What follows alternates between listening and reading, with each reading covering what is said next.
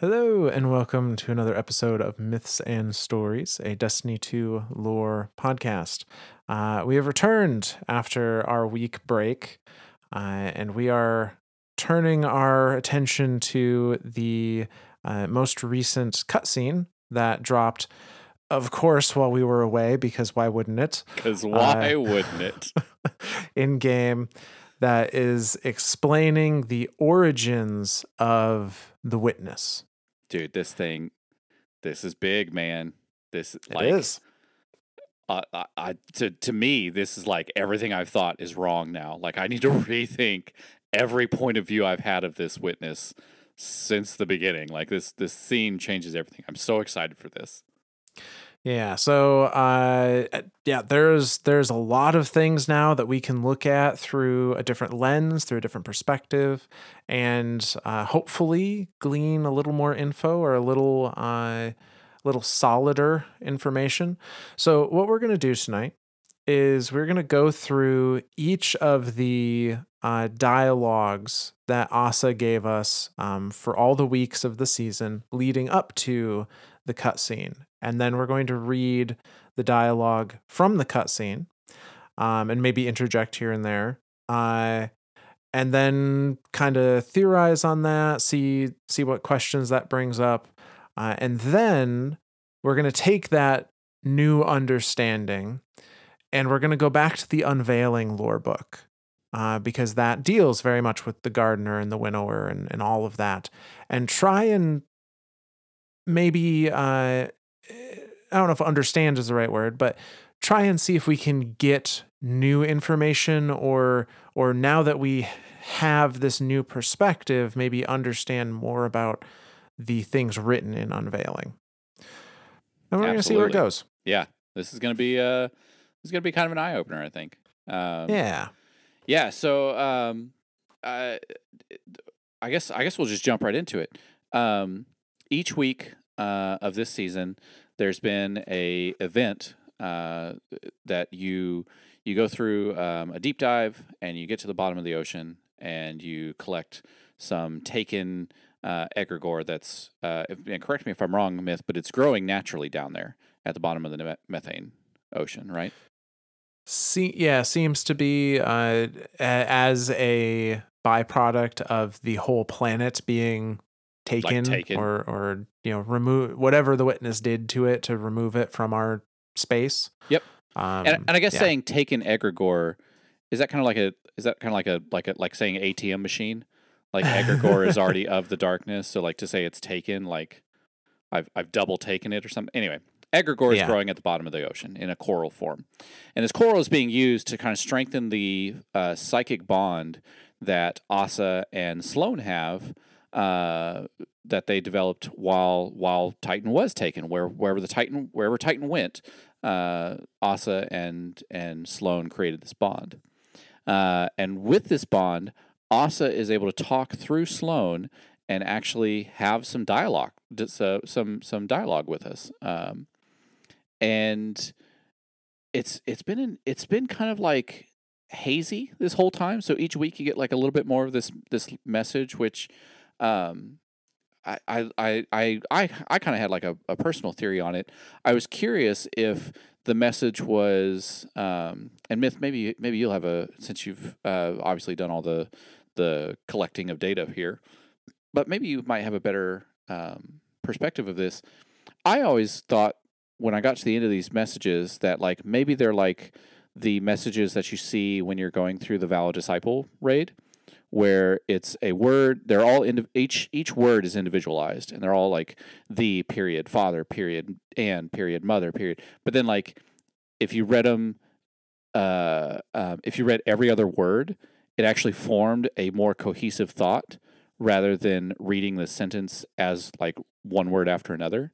And I was curious, uh, do these scenes um, have that level of depth to them, or are each of these scenes just kind of like a an individual like this is a this is a individual thought in each scene? Yeah, so I haven't discovered any kind of like coded message in the um in the the dialogues. And we know Bungie loves do a good code.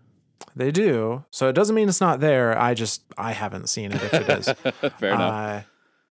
Uh, however, I do think that um, some of the dialogues we get earlier in the weeks actually give us details about the witness cutscene that the cutscene doesn't include. Okay. So right. there's there's a few things that I'll note when we get get to those portions of like even though the cutscene doesn't say this, Ahsa said it earlier in relation to the same thing, and like maybe that means XYZ. Okay. Um, Well, let's dive into them then. yeah. Because this whole season is season of the dive, and so we're doing we're still doing the, di- the deep dive. we're puns. still doing it. we're bad. We're bad at this myth. we're real bad. Yeah, we are. Uh, so we're gonna start with the first week, week one, um, and we're gonna I'm gonna read the dialogue from Ahsa as well as the dialogue from Sloane because I think there are some things Sloane says here um, separate from Ahsa that uh, are kind of interesting to note. these these are like the dialogues that you get like after you after you've talking after you've heard what Ahsa has to say. You kind of like go back to the the little um, projector, and Sloane has words with you. Are, tho- are those Yes. what you? Okay. Yep. Uh, only on the first week do did I include those because Okay. in the later weeks it's more introspective to Sloane, where in the first week I think it gives us a little more context around some of the other characters. Yeah, a lot of a lot of hers I felt were very much like uh, she's she's looking back on like her time while have while while have been taking well how would you word that while she was missing while she was in MIA right? Yeah. um, but she's kind of like looking back on that and going, you know, while this was happening, I, I, it was the mission, and I, I had to complete the mission, and that's that's always been her thing is the mission, the mission, the mission, the mission, and so yeah, I, it it's I've never really found a correlation between the two, but again, I, I you know me, my squirrel brain, you you remember way better than I do. Well, say I've got all of it written here, so we can Sweet. go through it together. Sweet. Uh, so yeah, week one, the statement that we get from Ahsa is an oasis in the desert, seeds of hope buried beneath the sands, nomads, wanderers, travelers. Their journey comes to an end, the first to be claimed by the deep the first to fall victim to the witness. And that's the end of her message. Okay, I'm already again thinking of the cutscene. I already see where this is going. Mm-hmm. Okay. So uh, Sloane, following that, says, "I." So you heard all that, huh? Hard to believe, but it's not just noise. I can understand pieces of it through Ahsa. Xivu's thirst for battle, the witness's cold rage, the taken's enmity. It's all in there. I started hearing it when my arm got this new paint job. And that's the end of the relevant bit of Sloane's dialogue. Okay. So, to pause briefly, we have Ahsa talking about uh, a desert and wandering nomads um, who find an oasis, uh, a seed of hope buried beneath the sands, uh, marking the end of their journey, the end of their wandering, presumably. Uh, and she's also labeled these people, these nomads, to be the first claimed by the deep and the first victims of the witness. all all of that is super important to keep in mind when Yeah. when we when we get to the cutscene. So that's yeah. I'm again. I'm following one one. I'm one to one. I'm on the same wavelength wavelength as you are, Myth. I'm following one to one. We're good. Yeah. Um, now with Sloane, I think it's interesting here. I she's kind of by being partly taken. She's kind of like tuned in to Darkness Radio. Yeah, Uh, yeah. That's the way she kind of explains it too. Is like Yeah. she's picking up their their their frequencies and she's kind of understanding a little bit here and there. So that's how Xivu um, is able to communicate with her is kind of through those frequencies and how she can sense Xivu's constant like bloodlust. Um, but what I thought was really interesting here, and what we saw a little glimpse of in Lightfall with uh, the one scene between the witness and Calus, where the witness like just looks at Calus, you know, off screen looks at Calus in a way that makes Calus just like tremble in fear. I was going to say, was that the one where Uh, he starts like bleeding from his, his Yeah. forehead and eyes and stuff? Yeah. Yeah. Uh, she says that she can feel through this darkness radio uh, the witness's cold rage.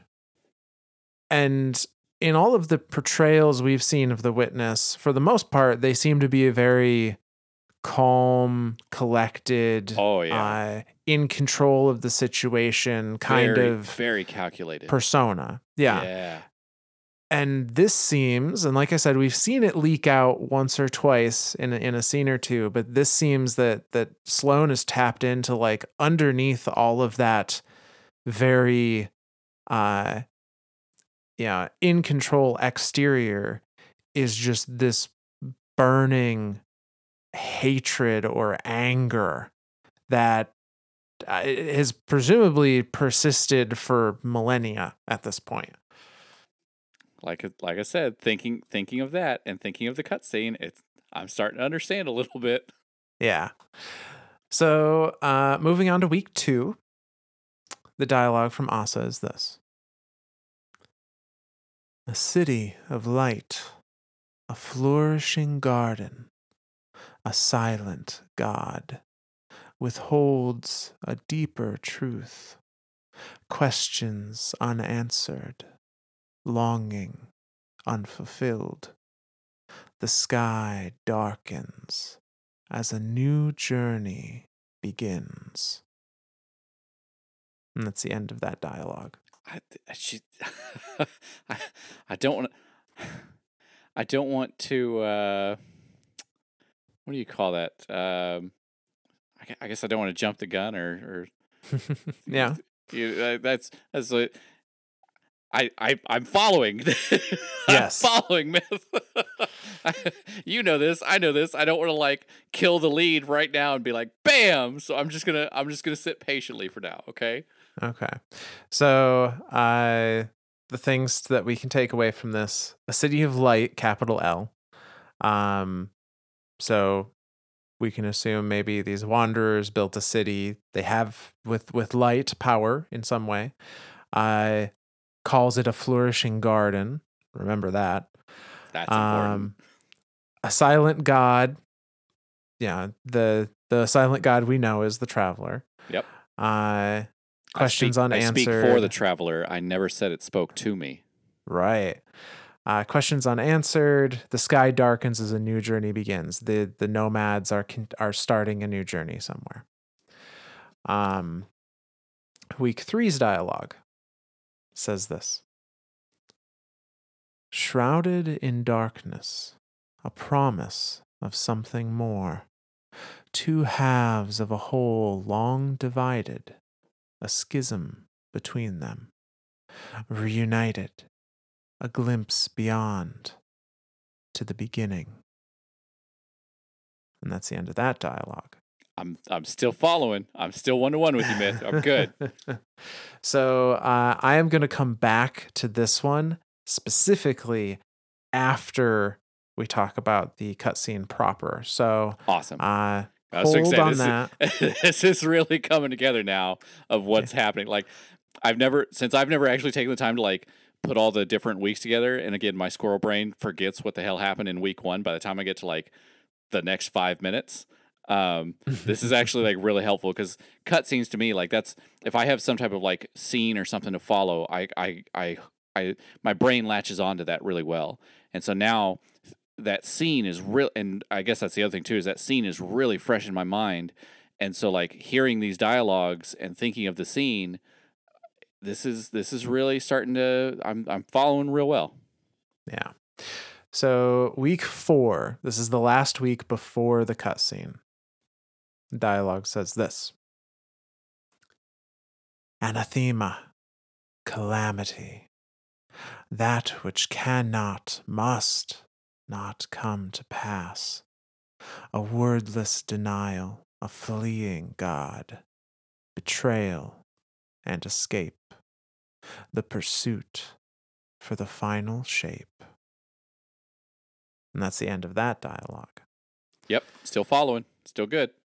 So, to offer a definition here, um, anathema is, can be defined as in two different ways. Uh, so, it can be defined as something or someone that one vehemently dislikes. So, the you know the the antithesis of your being, it is some someone that you just you absolutely despise, or Was- a thing that you was- absolutely despise. Was there something with? For some reason, I'm remembering anthem and a theme. Is that is that Wish Dragon shit?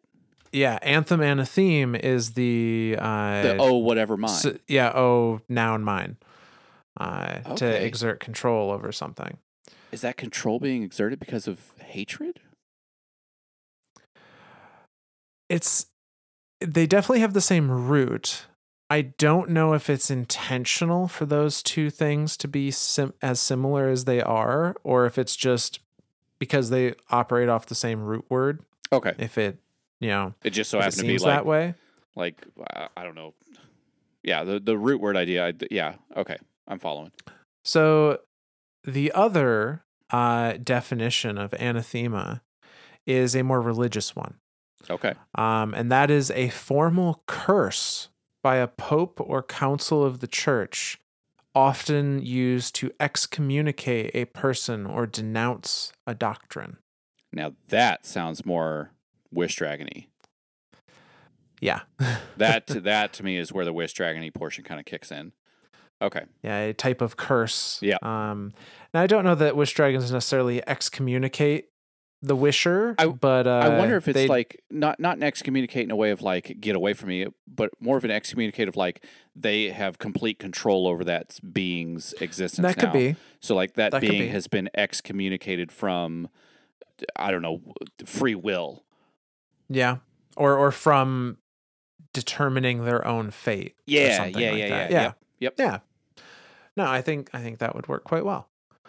Um so yeah, so uh some calamity, something that must not come to pass that uh is this you know, this denounced doctrine or this vile thing um that's being denied, a wordless denial, a fleeing God, uh and then the pursuit of the final shape. So with those four weeks dialogues in mind, I'm going to go through the entirety of the dialogue from the origins of the witness cutscene. Uh, if you have not seen this cutscene, go watch it. It is available it's on it's it's really really well done the visuals of it lend to the story being told um, i'm going to reference pictures as as you know they were relevant to the lines we're reading but if you can watch it that's the thing to do uh, it's up on bungie's youtube i'm, I'm pretty sure I, I know they linked to uh, uh, on their Twitter uh, in the in this in the most recent TWAB. I'm pretty sure they linked it on there too. Yep. Yep. So absolutely go see it if you haven't. I but we're gonna go over the entirety of the dialogue in it. So this is a spoiler for it if you if you haven't seen it. Um, so without further ado, the cutscene says this. Before you can confront the witness, you must understand it. The witness's first victims were once like you. This is where we see a picture of a desert and uh, people in, you know, like desert robes and like head wraps and, and things. Uh, which presumably would be those nomads that she talked about in the first week. Yep. So the witness's first victims were once like you, struggling for survival bolstered by hope until their hopes became reality. And during this line, we literally see the traveler rising up out of the sands in front of this group of nomadic people. Which when I when I first saw that, I thought like the traveler was like growing. but I I yeah, there's I think there's some you and I talked about there. it, and like I think you you mentioned the idea of it like being unearthed, almost like an like an ancient, almost like a pyramid. Hmm.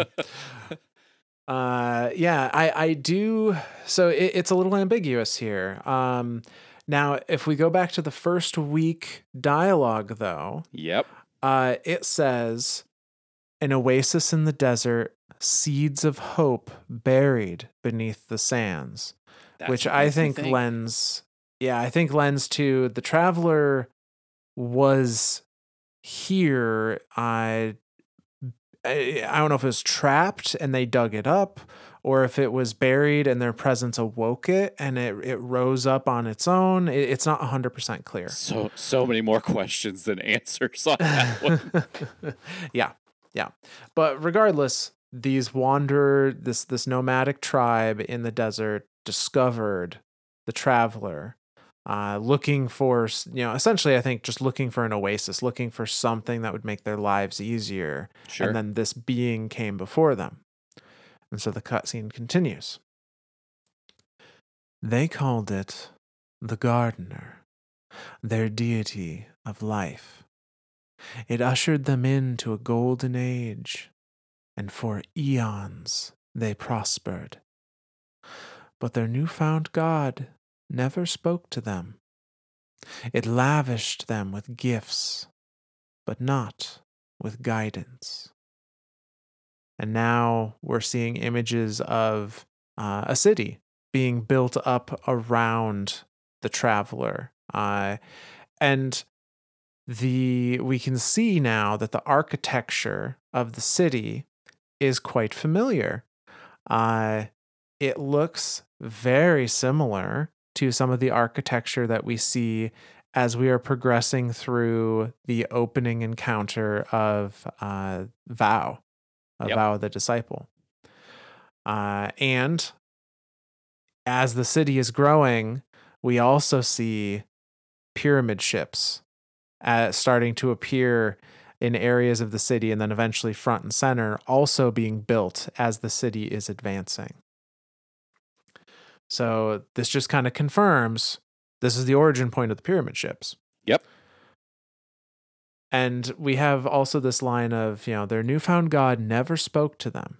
It lavished them with gifts, but not with guidance. That goes back to uh, week two, where Ahsa says, A city of light, capital L, a flourishing garden, a silent God withholds a deeper truth, questions unanswered, longing unfulfilled. This So- this to me is the traveler. Like every Yes. everything about this screams traveler, and and Yeah. again, kind of, uh, I'm jumping ahead again, thinking traveler, and then these people call it the gardener. Mm-hmm. I, I keep that in mind. Keep that in mind. Yeah. I, I I think there's a connection to be made there. That's a pretty. We we've kind of had this connection that we've that we've thought about multiple times, but I I think it's a little more concrete now. Yeah, yeah, I think so. So uh, the cutscene continues. It lavished them with gifts, but not with guidance. And though they lived in paradise, they came to crave a greater purpose. They desired meaning, structure, a winnower to shape the garden. Their scholars discovered that the gardener shared a connection with another entity among the stars, and they called it the veil. And now it shows a picture of the veil as we know it. Boom. Witness mic drop or uh, wit- wanderer people mic drop. I, I don't I don't know. Like this this was like a huge moment in this scene that I was just like, what the fuck is happening? I don't know what to think anymore about anything. My life is becoming unwound. What is happening?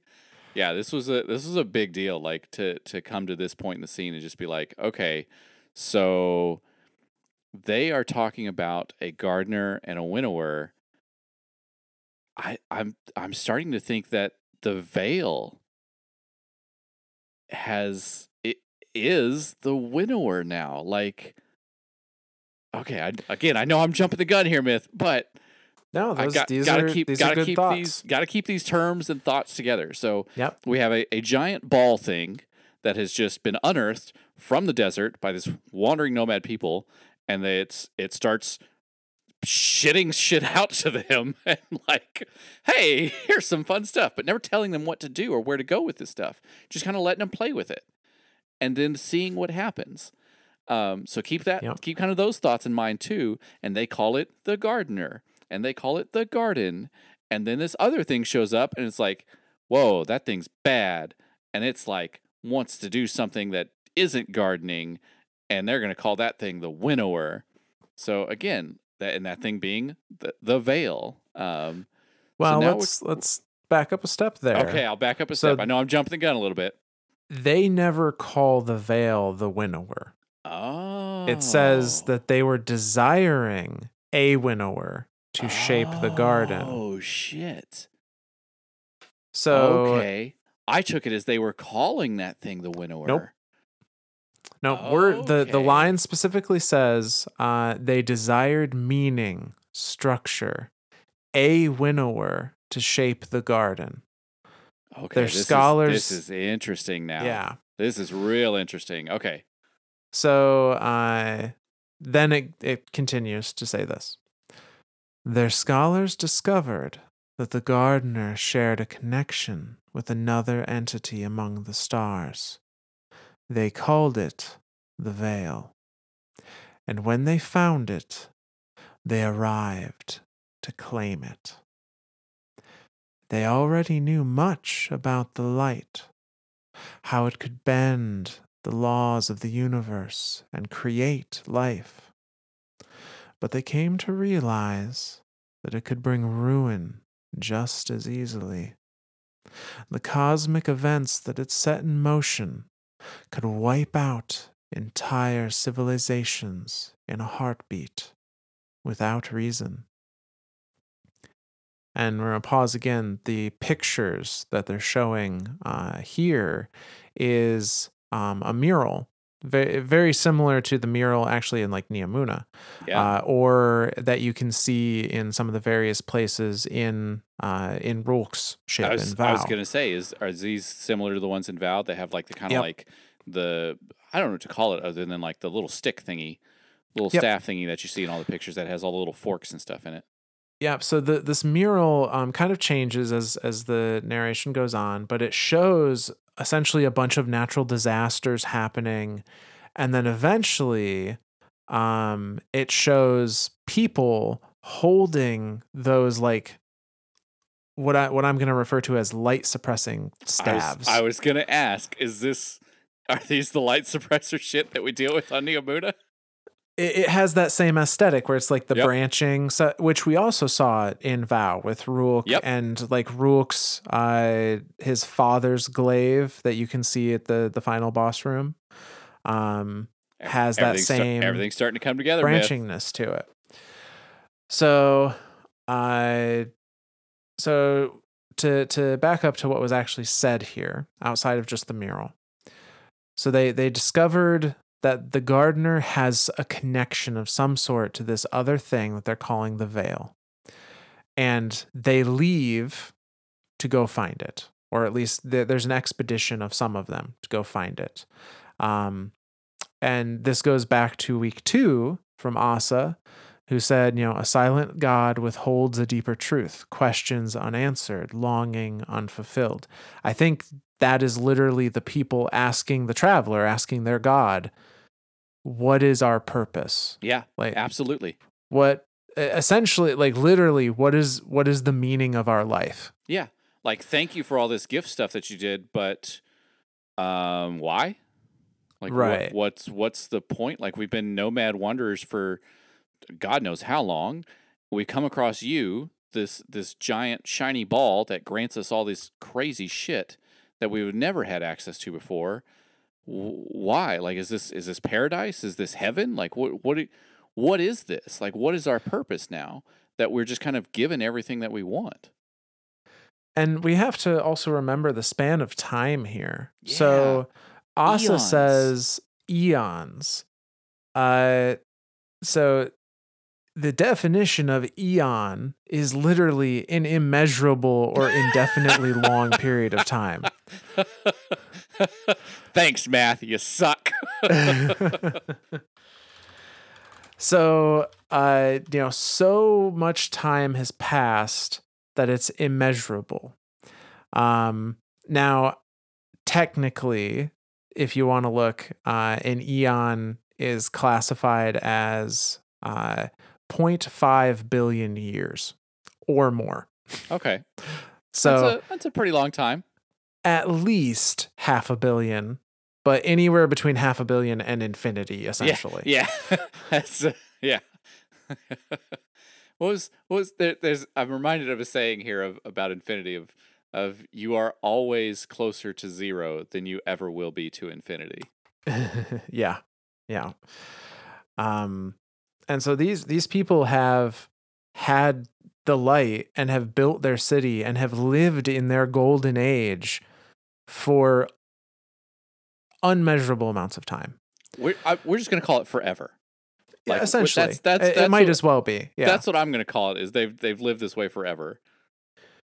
Now, the question becomes I I don't think that they were at the where where they were asking like why have you risen us from nomads? Cuz there it's been so long no one probably even remembers Right. what that life was like. Yeah. I I think the question at this point is like we have we have made every possible advancement we can. Yeah. Like we We've we have everything. literally yeah we've reached the end yeah. we we've we've done everything it is possible for us to do by virtue of your power by virtue of the light now what? what is next like what Now- what is the reason yeah. exactly what is the reason for us to be here now that we have experienced all there is to experience That's mind blowing. To think of a of an entire civilization where everything in it has experienced everything that they could ever experience, ever. Th- th- th- These these are these are not terms that like the human brain can truly comprehend. Things like an eon, things like forever, things like infinity. The the human mind can't comprehend that. And so for this entire civilization to have had every single experience that's possible to ever happen and and even even possibly impossible to happen because we're talking about paracausal abilities here. We're talking about the light as a paracausality. It's bending the rules of physics for the civilization to experience things that they could never have experienced. So to get through all of that and to get to the end and be like, now what? That's Yeah. that's mind blowing. So they pose these questions to their god, to the traveler, the gardener, and they get no response. Yeah, yeah.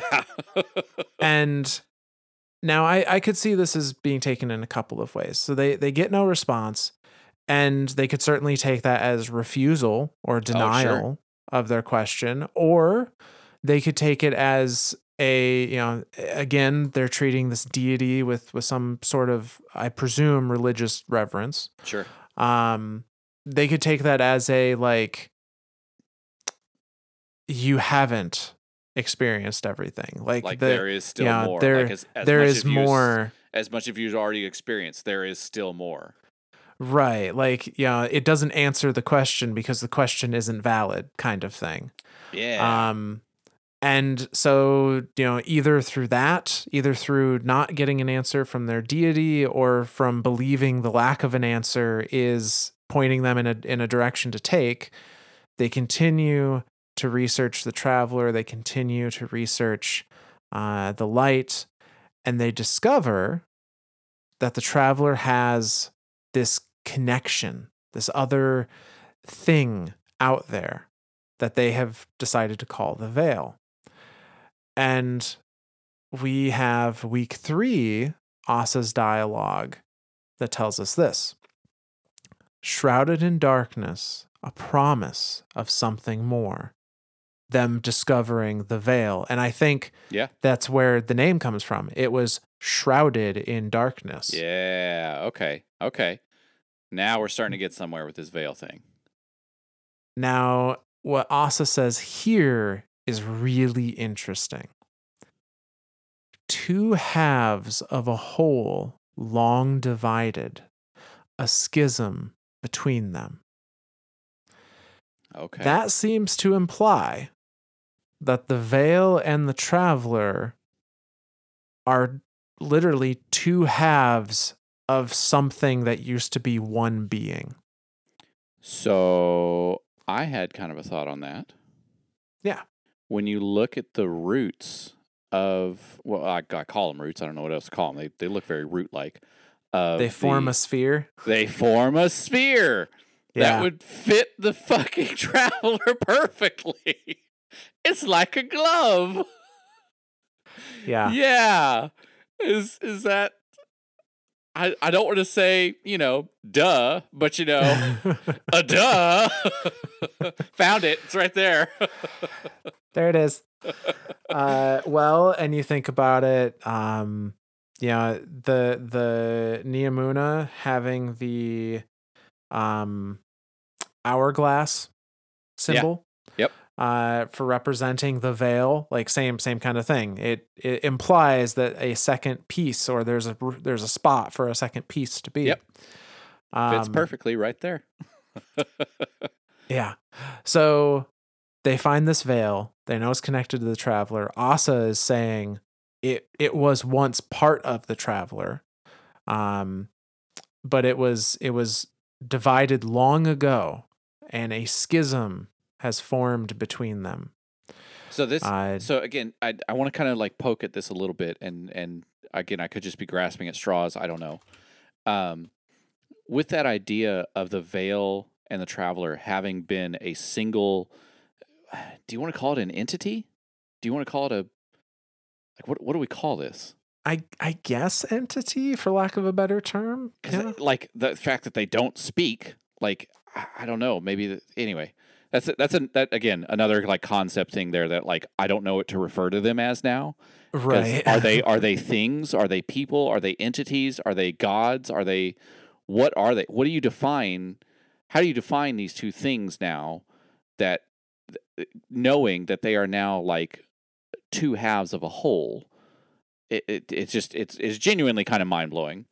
Um, and then the idea of like, is it because they separated because they are now two different entities that there is light and dark? Like, is that the reason those two exist, or was the traveler ripped out of this thing and buried in that desert?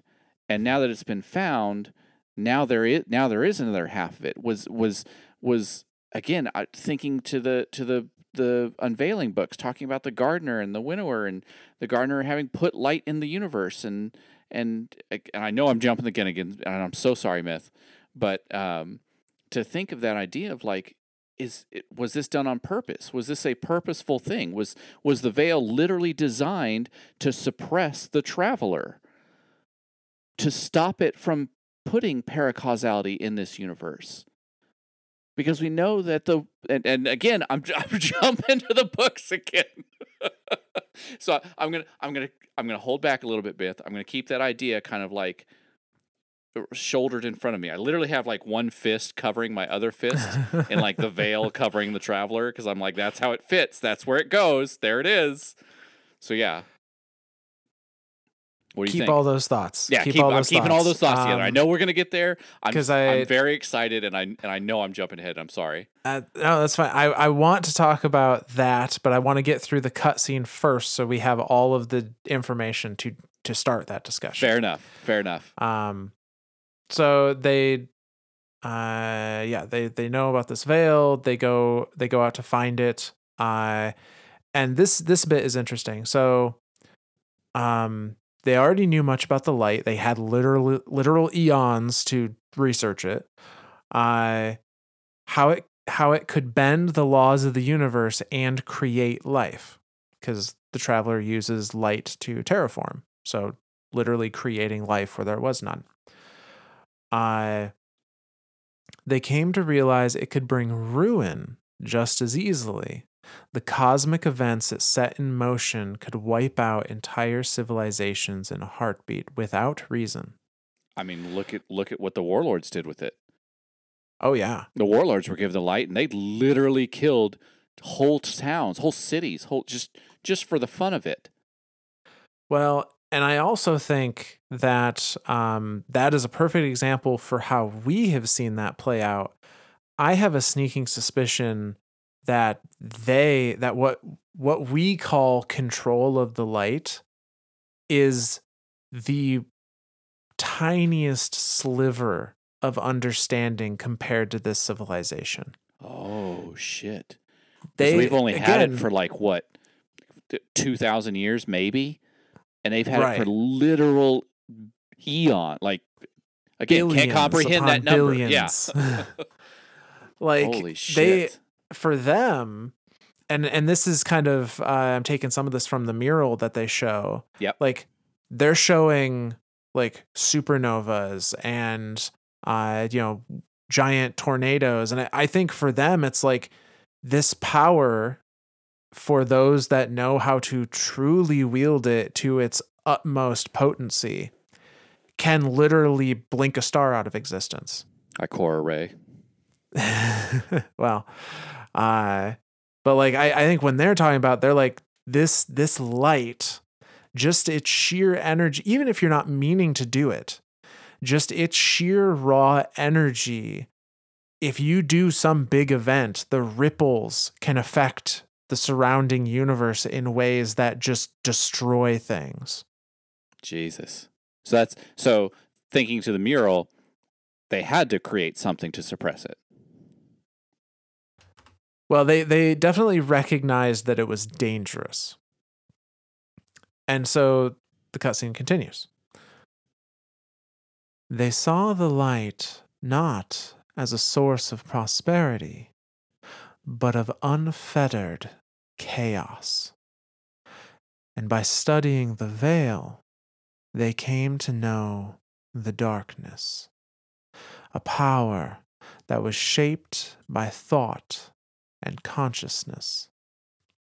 And in the darkness, they found the means to carve away the chaos of existence, to calcify it into a final shape. So I'm going to pause there. Yeah. This this yeah. Please do. So they are seeing the light as pure possibility. Yep. With no direction. Which is kind of that's kind of how we've always seen it too, and that's how we've always kind of perceived Yeah. it as. Is just absolute like where there is light, there is chaos. It's as many different possibilities as as as imaginable.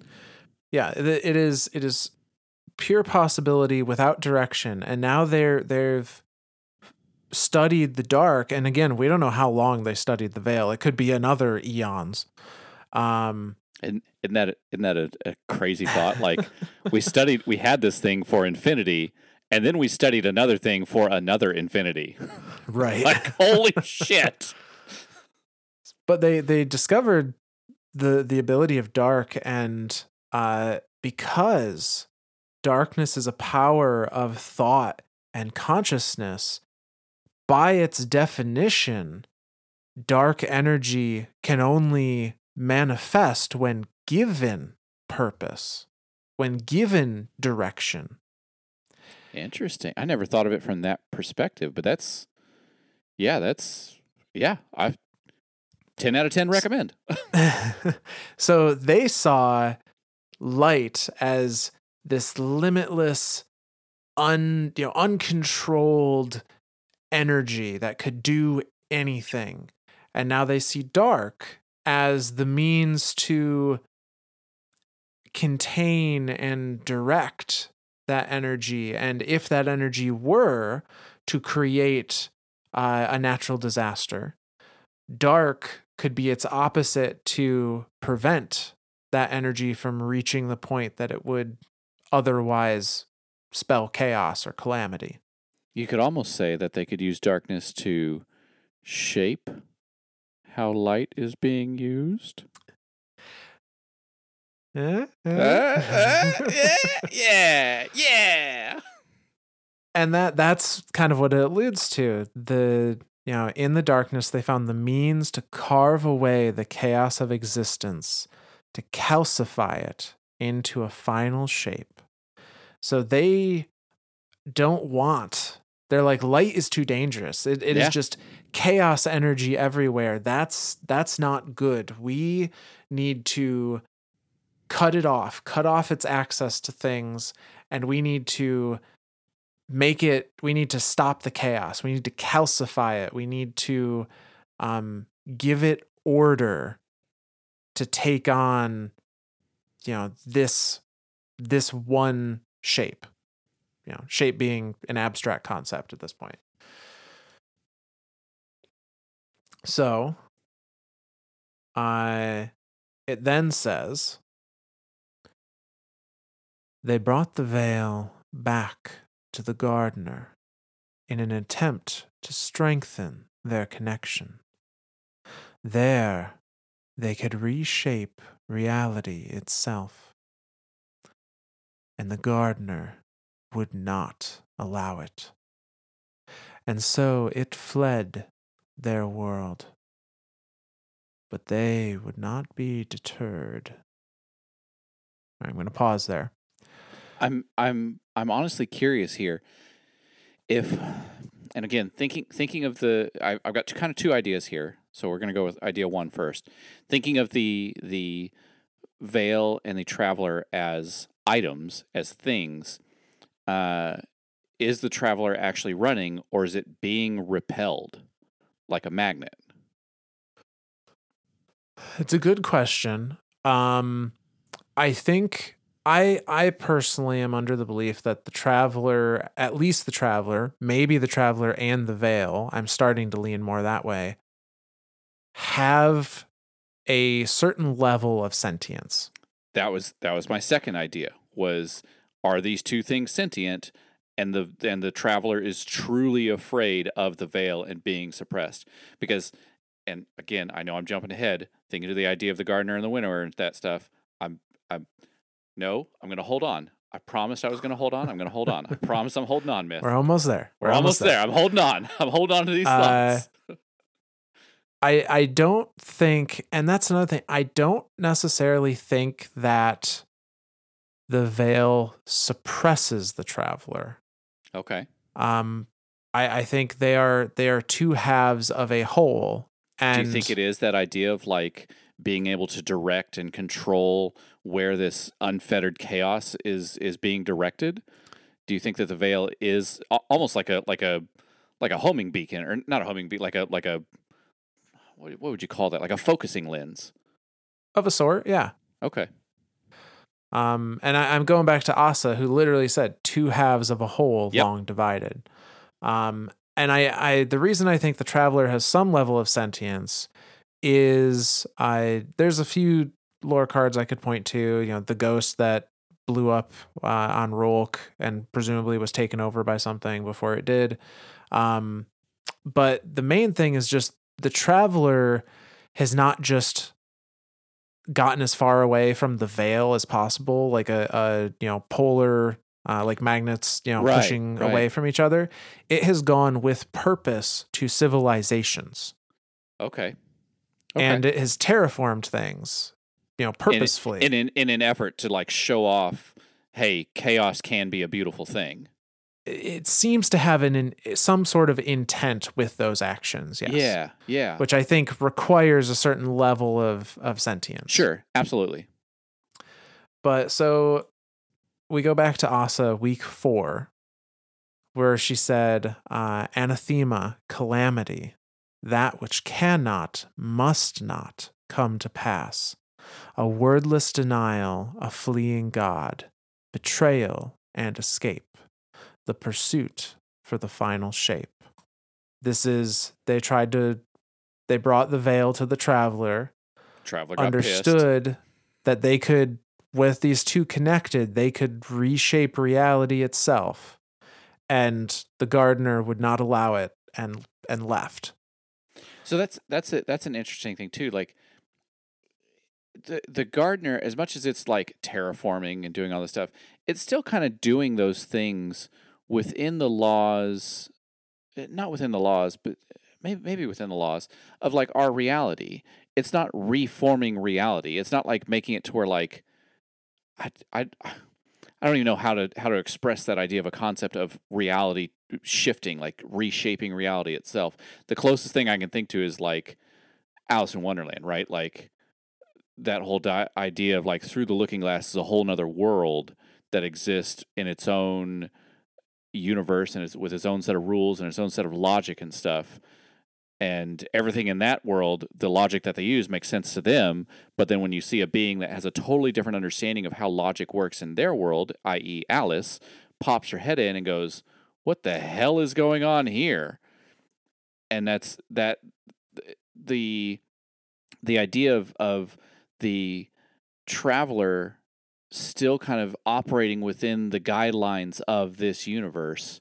But then if the veil comes into contact with it and they're brought back together as a as a as a, a, a whole unit, now I can just be like, well, I'm gonna make I'm gonna make it to where gravity repels things now. Ha ha or or whatever. Like I mean the the the the possibilities there are literally limitless. The only thing that that limits them is the individuals that is using this tool's own imagination of what reality could even be. So I yeah. think that I think that idea of that like the traveler saying this can't happen. It, no, this is bad. Like you think chaos is bad, having the control over reality itself is worse.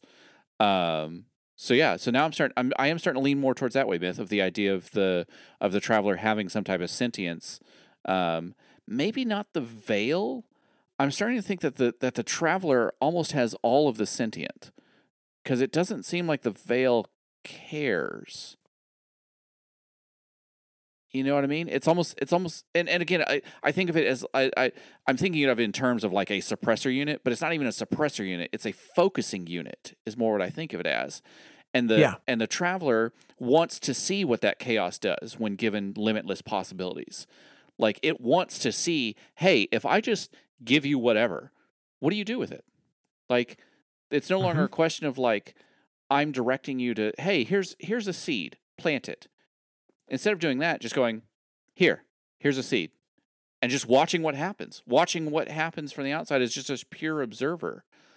Like i don't know that's kind of like the ultimate science experiment yeah, it's um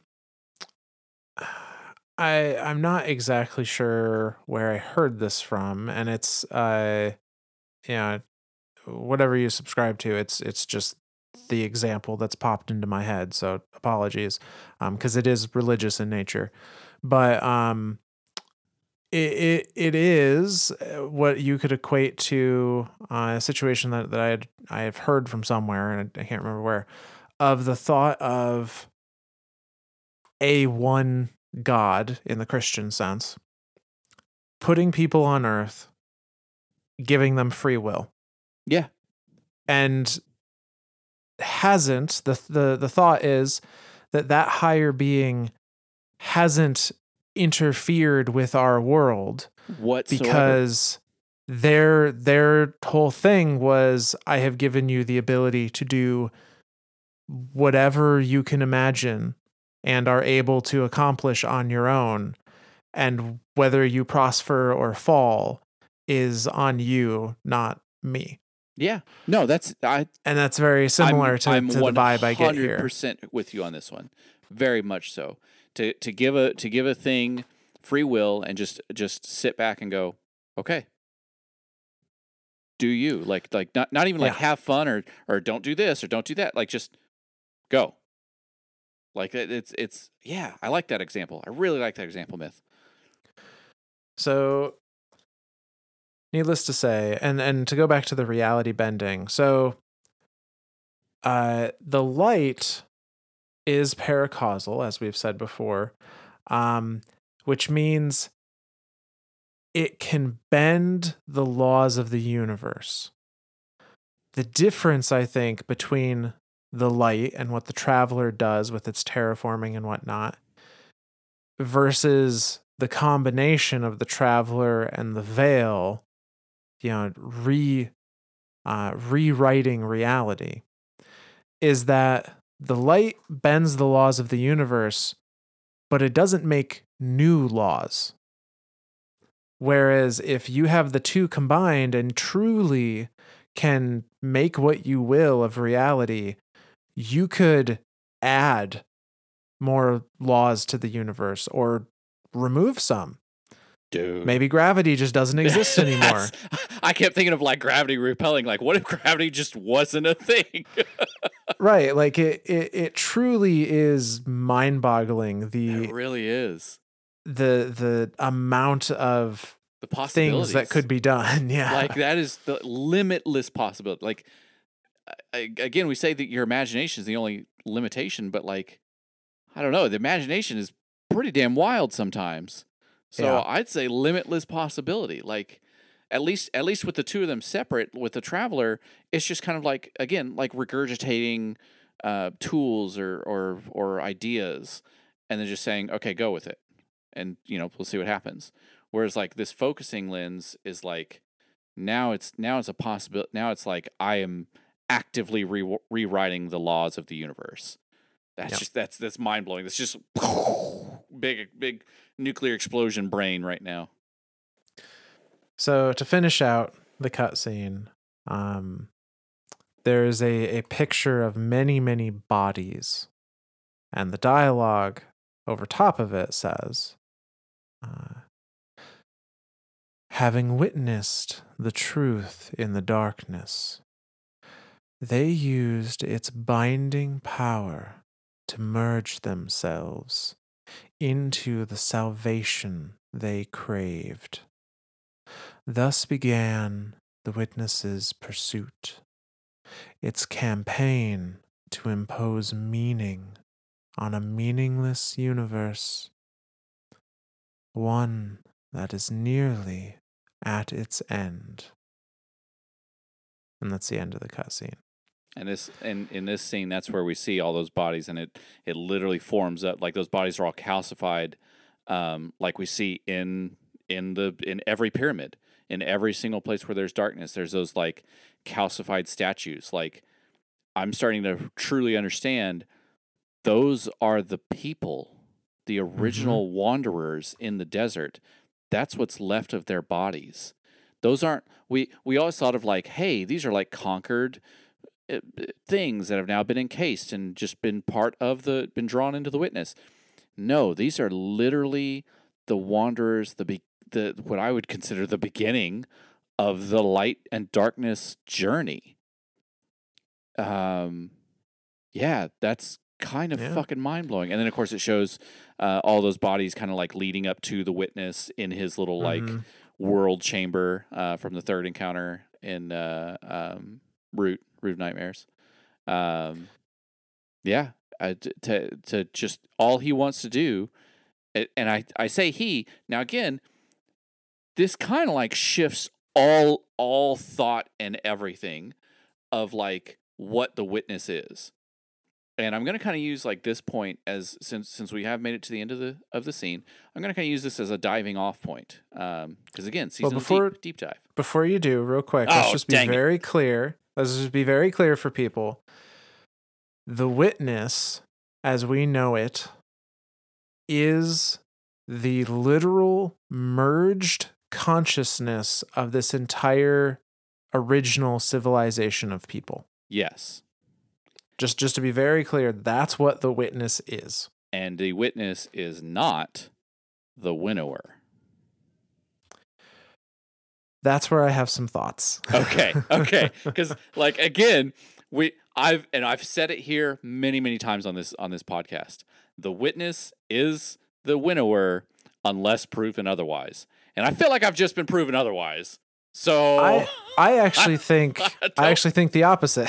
really okay all Yes. right let's let's let's i i so again using this as like a diving off point or dump jumping off point whatever um we're gonna kind of go into a bunch of different ideas like w- uh, Yes. a lot of what we're gonna use um, is going to be from the books of unveiling talking about the witness and the uh, or talking about the the garden the the garden itself the gardener and the winnower all of those ideas and all those concepts and everything um but kind of going back to the witness himself or or themself i guess it, it I don't, I don't, I don't know. I don't know how to address the witness Right? now. Like, I, uh, th- how do you address an entire civilization in a single being?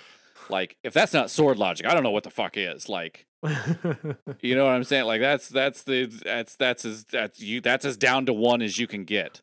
But- Pretty much, yeah. Yeah. So all those different faces, those smoke things coming off the top of his head, that's every consciousness. I, I want to say fighting for control. Maybe so. Maybe Yeah. I don't know. I have no freaking clue now. Um, but now we have kind of an idea of what the witness wants to do. The witness just wants to get a hold of the traveler and use the veil with it to do something. I again, still not really a true clear picture of what he wants to do. I I kind of have an idea of where this portal might lead that he opened up in the thing. Like, I'm starting to think the portal might be back to their original oasis. Like an oasis without light or dark or anything. Like almost like they're like they're they're they've been traveling this this existence for eons and now they're just trying to like be done with it. Like what what if what if we rewrite reality and saying that there was no light, there was no dark? Like, oh my god, I just had an oh my god moment. What if they rewrote reality as if there was no light and no dark? Holy shit. Well, I think that that's certainly part of it. Um, so the the main motivation of the witness, as stated by Ahsa here, is to impose meaning, is to make sure that the universe does not just exist for the sake of existing, Sure. but the universe and everything in it has a defined purpose that it is striving towards at all times. Sure. Because currently it doesn't. I mean, right now it doesn't. Like you, you, the universe, even our universe, uh, the real universe that that Yeah. that we as people live in, has no fucking direction. It's complete chaos. And like that's that's just that's the way energy works. Is Yeah. It just it disperses. Yep. There there is no rhyme or reason or or you know, there are reactions, there are actions and reactions, but there is no grand end goal that everything is heading towards. As far as like yeah every every bit of energy expended is not in advancement of a cosmic end goal. Boy, this this this got real philosophical real fucking quick, man. right. And that that is the thing that the That witness wants to change It pisses the witness off, and he's just like, or they. I keep saying he. I'm gonna I'm gonna have to say they now because it, it's an entire Yeah. civilization. it's many people Yeah, yeah. That they are trying to uh, create a direction, create that purpose, create say this this is what it's supposed to be. This is the final shape. This is what everything has been leading towards for all of this it, it, it for all of the eternity of existence. Everything has to lead towards this final thing. And again, shape. It, it- we keep talking about the final shape, and everyone jokes like, "Oh, it's a hexagon. It's a it's a cube. Whatever." No, um, shape in the terms of like where the where destiny, haha, uh, is leading, like where that end goal of all of existence is. So here's here's a fun thing. The witness, you you could say, the witness's end goal is to rewrite reality so that everything in reality has a predetermined destiny. Boom. Witness destiny mic drop. We're, we're I- full. we're full of dad jokes tonight. I like it. slightly. but I, I do I do think like that's that's the thing. The witness sees this unfettered chaos, sees this, you know, directionless just existing Yeah, in all directions. this primordial And- blob throughout the universe. Right. And says, no, Yeah. this needs to mean something. And if it doesn't mean anything now, I will give it its meaning. Exactly. And I think it's because of that, because of them asking that unanswered question, like, what's our meaning? Okay, well, if you're not going to give us meaning, I'm going to tell you what our meaning is. Yep. Like, that's holy shit. Dude, I'm still, I'm still kind of mind blown on this whole idea of like, what if he rewrites the universe to where light and dark doesn't, never existed? Like, that's, Is is that where this portal leads to? Is that where this portal says, okay, there here's the universe where light and darkness doesn't exist? Like I well, I don't think the portal goes to whatever the new universe of the witnesses? because that's kind of like the question, right? Like that's the burning question on everyone's mind is where does this portal lead and how the hell do we get through it? I I have my current theory is that portal leads to a place that will allow the witness to change the universe into whatever it wants it to be, whatever shape it wants it to take. Okay. Okay. Because I guess I guess that's an important thing too. Is like thinking of the veil and the and the traveler as two halves of a whole. The witness didn't like go pick up the veil and like drag it over to the witness and like encase it. He just kind of did like a little beam thing, or no, he he Yeah. didn't even do a beam thing. He just kind of like drew a little triangle and was like, "Bye." Yeah. Like so, I mean, again, thinking of the idea of these two halves of a whole, they have to be together to be the focusing lens to focus that um, that light energy into doing something other than being complete chaos. I, he still hasn't done that, and if that is the true purpose of the veil um, to the traveler, then uh, maybe he does need this extra space. Maybe he does need this this other space to be able to do that. So we're going to to we're going to take a step away from the witness's um, objective Okay. and talk about the traveler in the veil Oh my God. because I think we have perhaps more information about these two things than we realize. I th- I think you're right. So I'm going to go back to what Ahsa said in week uh, three. Okay. Two halves of a whole long divided. They were once connected, they were once one thing. A schism between them. The definition of schism is a split or division between strongly opposed sections or parties caused by differences in opinion or belief. Oh shit.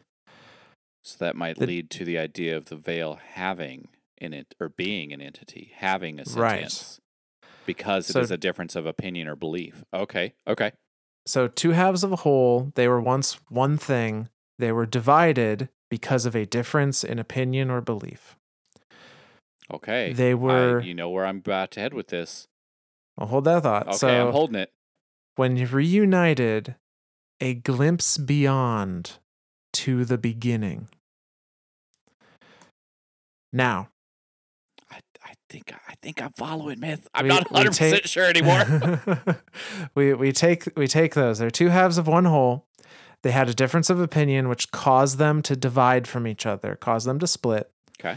And when you combine them back together, when you when you bring their powers back together, the first people, presumably who's is who Ahsa's talking about, this wandering people that are now the witness, saw a glimpse of the beginning. I think they quite literally saw how the universe was created. Oh, so they can create their own universes. Well, I, I don't necessarily think they created anything. I think they they saw a vision No, no. by by combining the two. They saw how this universe, how the Destiny mm. universe came to be created. right. So having seen that, they can now create universes. Right. They they saw how it you know how it how happened. it works. Yeah, now they can be like, okay, well, if that's how if that's how we do it, cool. Now I now I just need to go somewhere else to do it. Interesting. Okay. Well, and there's again, uh, kind of poking at the witness a little bit. Uh, last little poke at him. Uh, thinking back to Savathun and two truths and two lies. This, the witness was once human. I don't know if human's the right term. I don't. I don't remember what what she what she specifically. I think she says I human. don't either. but she the the witness was once whatever. I, again, that was a hot second ago. Um, but holy shit, y'all don't know that Savathun's telling a single lie yet. well, in, in I do remember in her two two truths two lies, she uh, one of them was the the lie we know now. Uh, the witness created the darkness. And then Ah, the other the other one was the witness was born of the darkness. the witness was absolutely born of the darkness. Yep. He didn't create it, but he was definitely born of it. Holy shit, man! I almost want to like go through. I almost want to go through all those uh, two truths and two lies now, uh, knowing what we know now, and be like, oh, okay, well, shit. Well, we've proved this one right. Or the Taken King has returned. Right? we, we fucking found him. He's right there. So let but let's we're we're kind of like skirting around the edges of of a point that I want to make here. Um so the witness is not the source of darkness. no, and in my opinion, eh, or not even my opinion anymore, he is not the winnower.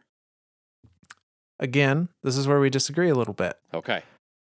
because the only thing that has ever called anything a gardener or a winnower has named anything is the witness.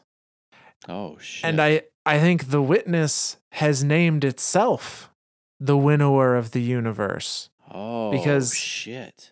It is the one thing, in its opinion, the one being that is trying to winnow, is trying to whittle away the chaos to bring meaning to the universe. Okay. Okay. Well, shit. Shit. Which brings about a question. okay. If the witness is the winnower, as we have come to know the winnower um, of our universe, let's say, who is the unveiling talking about? Well, shit. Bec- because the unveiling is speaking of a time before the universe was created. So it couldn't have been. Well, maybe maybe it could have been written by the witness, because if the if the witness did get a glimpse of how the universe was created, it. I don't know. Maybe maybe it could have been written by him. Or So them. I- Fuck, I keep saying I him. am I'm gonna have. I'm gonna be stuck on that for a while. This cutscene Eh. is literally like changed. It's it's thrown my entire world into chaos, and I my existence is just upside down. And I don't. I don't. Left is up, white is down. I don't know. So I, I'm on the same track as you, though. I believe that the witnesses people were given a vision of the origins of the universe. Okay. And the unveiling book is their interpretation of what they saw. Because how it's it's like seeing the face of God. Like how do you describe that? Right. That's that, and and for them to have written down what they what because again you're ta- you're talking about a, a a civilization that existed within this universe. So everything about their existence has to kind of follow the rules and laws and physics of this universe.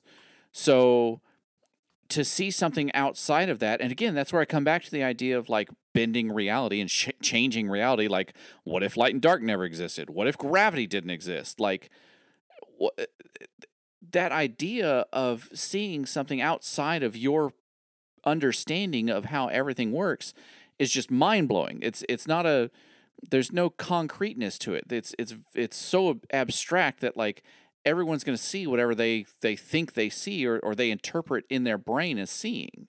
It's it's it's mind blowing. It is. Now, so I'm I'm under the belief that the unveiling lore book is narrated by the witness. Okay. I I, I believe Na- the witness Narrated wrote quote yeah, unquote yeah, this yep. book. Yep. Now, I think the events that happen in some of the book are where the witness has deemed themselves the winnower. Okay. I don't necessarily think every time the winnower is mentioned in the unveiling book is it talking about the witness. Oh. So the way that I'm taking this is that the traveler is the gardener. Yep. Because the unveiling book calls it the gardener, and presumably the people that gave it that name are the witnesses people. I'm, So that- I think Who I- else would have named it that in the book? Exactly. I, I think out of everything in the book and and regarding the book, that is definitely the one concrete. Like the traveler Yeah. is the gardener. Whether whether the idea of a gardener in a universe outside of our universe exists or whatever, the the, concept of the garden and the gardener definitely applies to the traveler. Now, let's let's let's go on this ride here. Okay, So, I'm buckled in. Click click set. an entity, a thing, existed before our before the birth of this universe, and that thing, wherever whatever space it existed in, I think unveiling is is true to form, did create multiple universes and saw all of that, you know, saw all of them follow the pattern of the flower game Okay. where the traveler, the gardener, in this place would instill, you know, chaos, the chaos of life. And the original winnower would, you know, would, would sweep through and, you know, anything that wasn't strong enough to survive it would die. And Now- this always ended in the same pattern. Now, now is he doing that, or is he it, not necessarily? Okay, so again, thinking of the idea of chaos and order, right, rather than um, creation and destruction, Right. is is the winnower in this sense not necessarily like killing things off and saying, "Oh, well, this this didn't this wasn't supposed to exist. This one's supposed to is," or is he just kind of looking at it as like he's seeing all this chaos and he's trying to order it and he's trying to bring that order to it.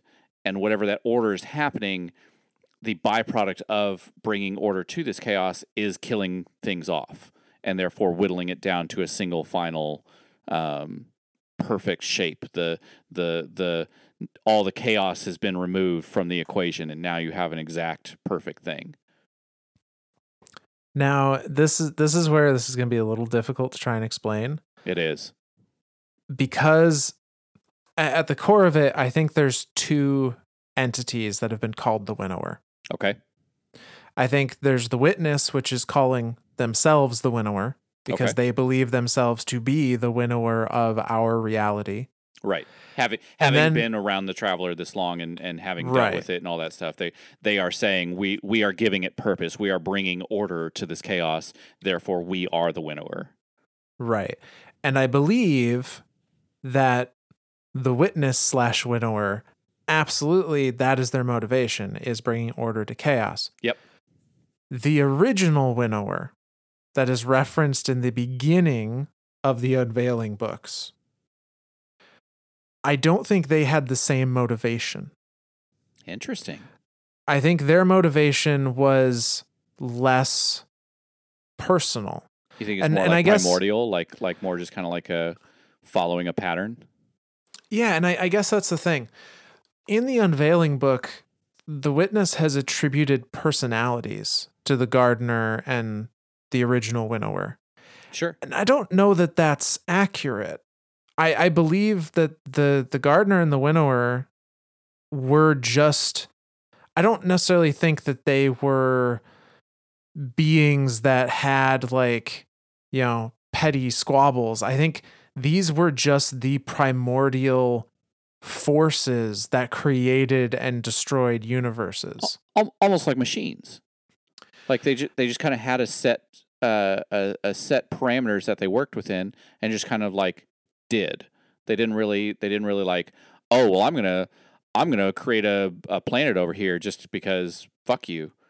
And then the other the other guy kind of comes back like well you can't do that and just kills the planet right like they're not doing that they're just like a planet is created and then whatever entities or, or not entity whatever whatever laws or physics or whatever exists within that that planet has to be destroyed because of whatever reason there's no there's no like i'm destroying that because i don't like that planet Yeah, and I, I think that's a better way to look at it. You know, the the gardener puts all of the energy that will ever exist in a universe into it.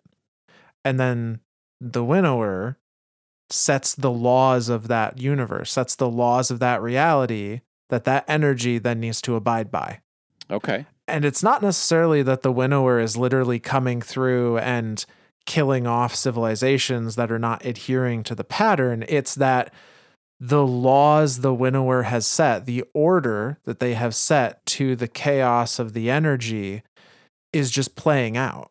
Yeah. Is just Yeah. you It's- know that that doing. universe is just happening. Yep. But then, but then, when you have a civilization that can have squabbles with within itself, um, that's that's kind of a, Right. that's kind of a messed up thought, though. Like one of the heads is like, "Hey, hey, I see you over there, you dick! Get off my ear! like, get out of my hair!" yeah, that's yeah, So, yeah. So, wh- whatever this entity was, whatever shape it took, it was creating and watching many universes play out. And now, I don't necessarily want to say they were machines. You uh, know, they followed their Sure. their role. but but but way they were supposed to. acted like machines. I guess I guess I guess that was where I needed to clarify is they were not machines, but they just kind of acted like machines.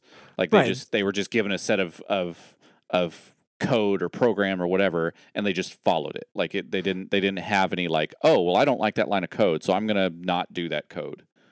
Yeah, they they had their roles and they played their roles out for unmeasurable amount of before time. Eons before eons. uh until until the gardener decided that they were going to add a rule which normally was the only thing that the like that was the winnower's job add the rules of the universe the gardener just put all the the you know all the puzzle pieces out in the universe and then the rules determined what what those puzzle pieces would do and then came a time where the gardener put all those puzzle pieces out in the universe and then also set a rule. I think I think because it was tired of losing this game. Yes. like that's It was tired it was tired of seeing universes end the same way over and yeah, over. Yeah, it was just boring. Was, I, I think that's I think that's more of the more of the thing. Like if we're Yeah. thinking of these things in, in terms of entities, like entities that are just doing what they do, uh, an entity, in theory, would get bored eventually. I would think, and so for the for eons upon eons before eons were were eons, to have this gardener to be like, okay, well you're creating rules, I want to make one. Well, I'm going to make this rule, paracausality.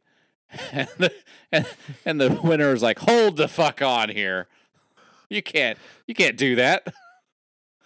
So exactly. So uh, and this is this is again I'm drawing from the unveiling, in particular the final shape chapter. Yep. Um where there's this like discussion between the two about like, oh, it always ends the same and you know what, I'm going to do I'm going to add a new rule. Uh, literally it says, I'm going to do something, we need a new rule is what the gardener says in in that Yep. chapter.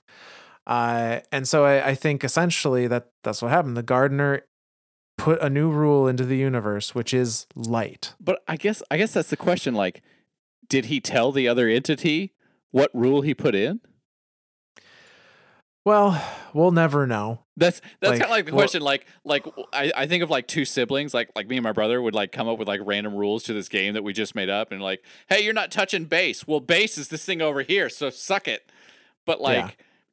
I don't know that that's base. You just made that base up in your head. Like you're making up your own rules. So like I'm curious if the if the gardener introduced this rule and just never told the winnower and just like let's see what happens. like it's kind of messed up, So- but yeah. A little bit. Um so they they the gardener instills this rule which is light. The winnower tries to correct by instilling their own rule, their own new rule, which is dark. Yep. I think that that is the schism Okay. that Ahsa is referring to. This this was one entity that, you know, that existed and, and part of it would do one and part of it would do the other. And then this is the schism between these two entities, between these two, I guess you could say personalities, I'm not really sure what else to say, sure. that caused them to split. Okay. And so I think the original winnower is the veil. Yeah.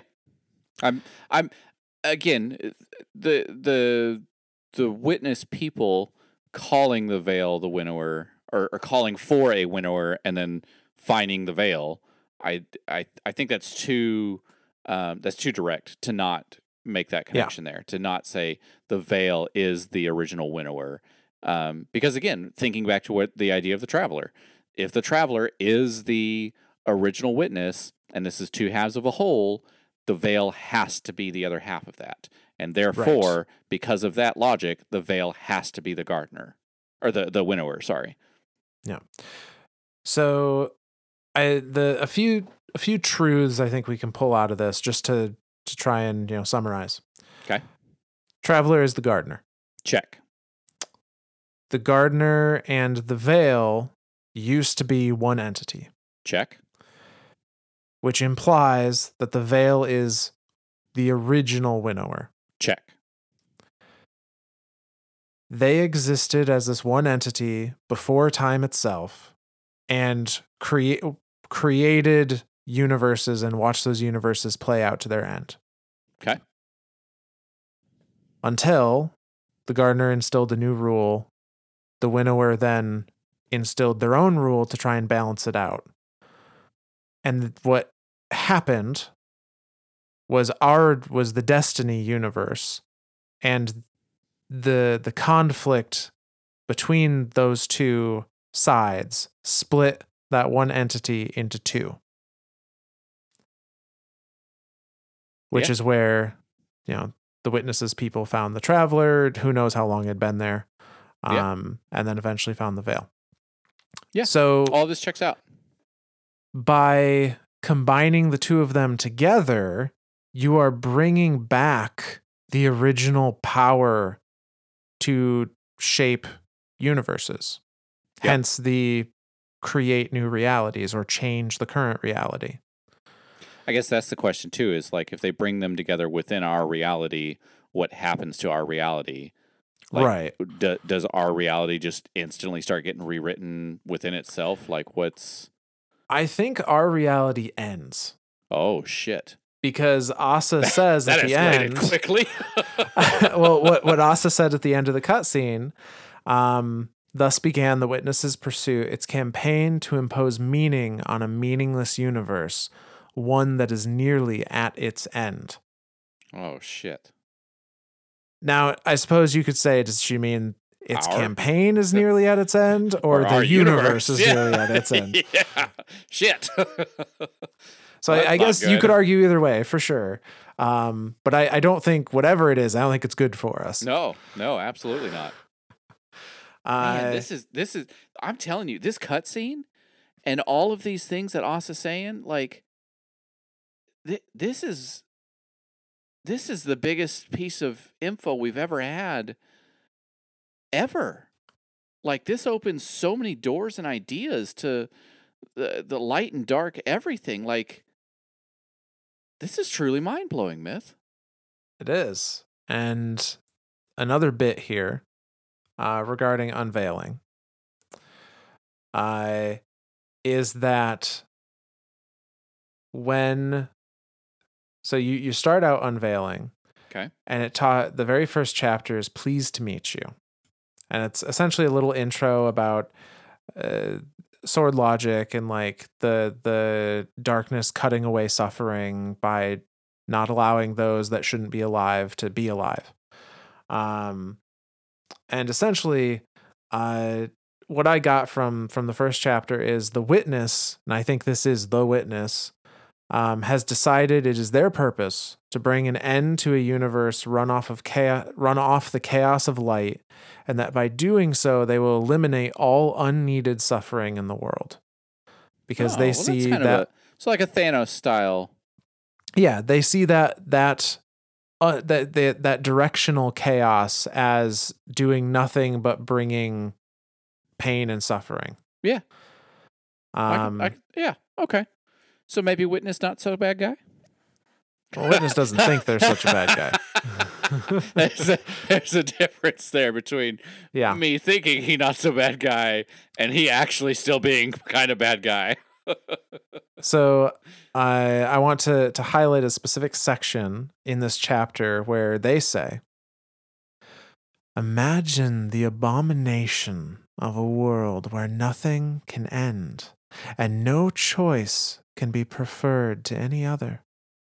Imagine the things that would suffer and never die. Imagine the lies that would flourish without context or corrective. Imagine a world without me. That's the end of that section. Okay, well now I'm starting to think that the witness has just been alive for so damn long. It's just tired. I think the witness is just kind of fucking full of themselves. That's that's could be part of it. Is where I'm at. That could be part of it. So to to draw on that that idea, so the very next chapter, the gardener and the winnower, and the flower game. I am of the opinion that these are probably the only two chapters in unveiling that we can more or less take as 100% true or Okay. close to it. As as like this is the vision that was given to Yes. the wandering civilization. The reason I say that is because Gardener and Winnower and the Flower Game, those two chapters, are referring to the gardener and the winnower both in third person, Okay. as Whereas if witness they are observing Like the witness would be else. referring to itself and would say I, whereas in Right. these two chapters they're saying the gardener did this, the winnower did that. Right. Okay. And we see in the very uh in the very next chapter titled The Final Shape, the perspective changes. And they're no longer saying the winnower said this or the winnower did this. Now it is I said this. I did this. Okay. So that's kind of the original idea of like the witness is the winnower, but now it's now it's with the with with the uh, understanding of where the witness came from. I'm thinking you're you're more or less correct. Uh, no, I, I'm going to follow you. I'm going to say you are correct. That the witness has just named itself the winnower, and said, "Yeah, I I I will be the bringer of of of order. I will be the ender of chaos." Like if if but again i i think of that in terms of like if if the wanderers had never found the traveler like let's let's let's kind of take it like a what if scenario here. If the wanderers had never had never found the traveler would they have all just died? I i in my mind i'm thinking yeah they probably would have Yeah. eventually just died and then that would have been the end of it. Like boom destiny's over. Like ended that Destiny never started. exactly. Into that shit real quick. Um so in that sense is it- because we we know that like with the golden age it extends your lifespan. And so like we we think of like the eliksni people who some of these people have been around for a hot freaking second um as well as like uh um humanity. Like it keeps bringing shit back to life and going okay now you've got new purpose. Now you're an army. Um is would would the the witness be looking at that and going because I've lived for eons and eons and eons and eons I'm just tired of living. Like I I as the as the wandering people want to end. I I want to be I I want to be done. Like I'm just tired.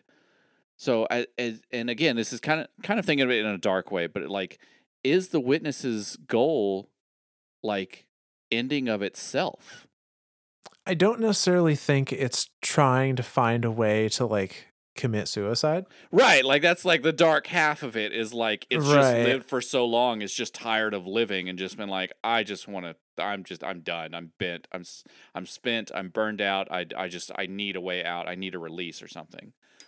I absolutely get where you're coming from with that.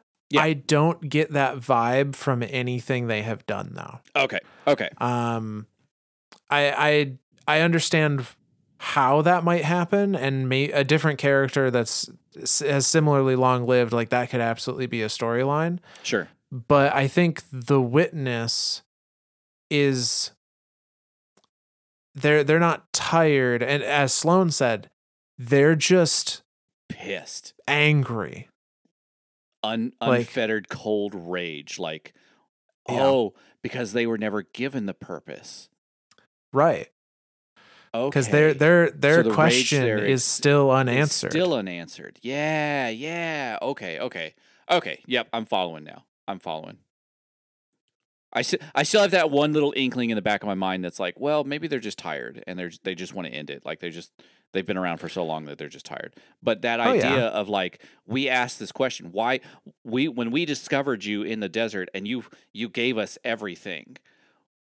But then when we asked, you know, after uh, millions and billions and trillions of years, now what? You sat silently.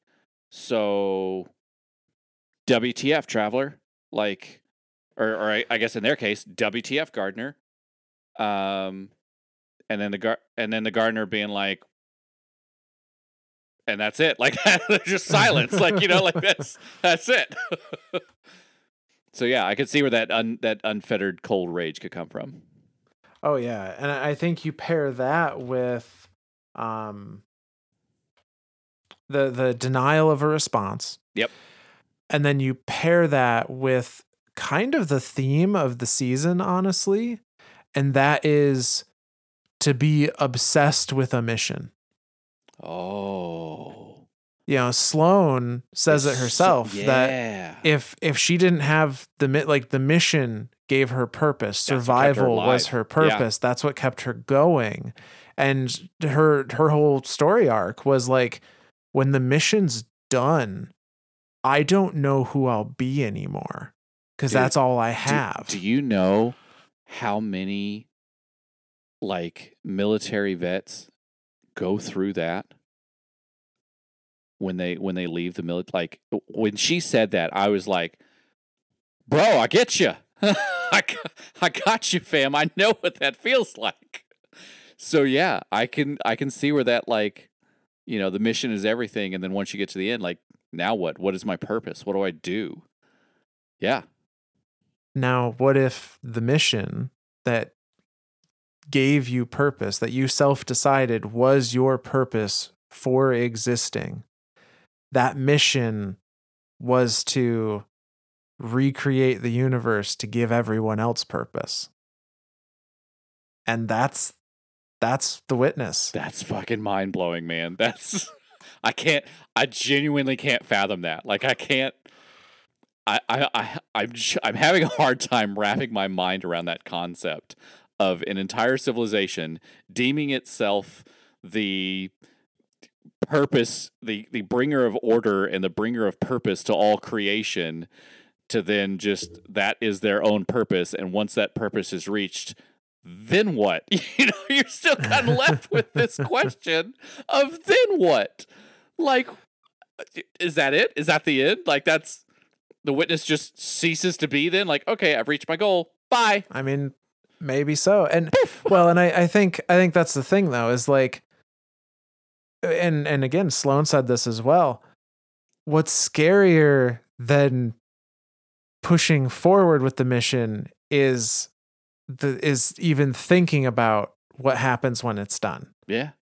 And like but but So if guess- if that mission is what keeps you going then you you're still you're still you doing still, it. you still have drive. You still have a, a purpose a Yeah. direction of uh, of so i guess in that sense like do you do you think the witness doesn't know what to do? Do you think he's scared?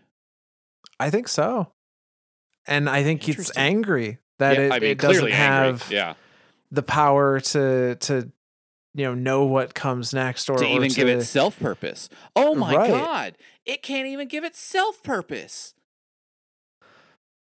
because the universe it exists in and came from is inherently meaningless.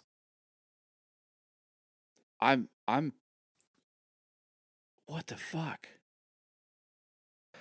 And what's interesting is if you look at everything the witness has done when it's interacted with another species or or uh, specifically its disciples, it's to give them purpose. Yeah. For Rhulk, it was to give Rhulk, you know, vengeance to and do- then yeah and then you know purpose as like the witness's right hand man for the hive it was to give the hive you know longer lifespans and then their purpose was to continually feed their worms Holy shit.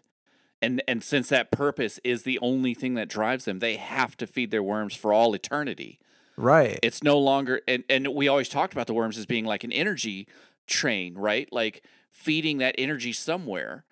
Like Oh my god, dude, this is Like the the witness's whole MO has been find a particular species or usually person within that species that is lost and does not does not have meaning is wandering and give them a goal give them a thing to strive for and that's that's just what it's trying to do on a cosmic scale I, I'm I I've lost words, myth.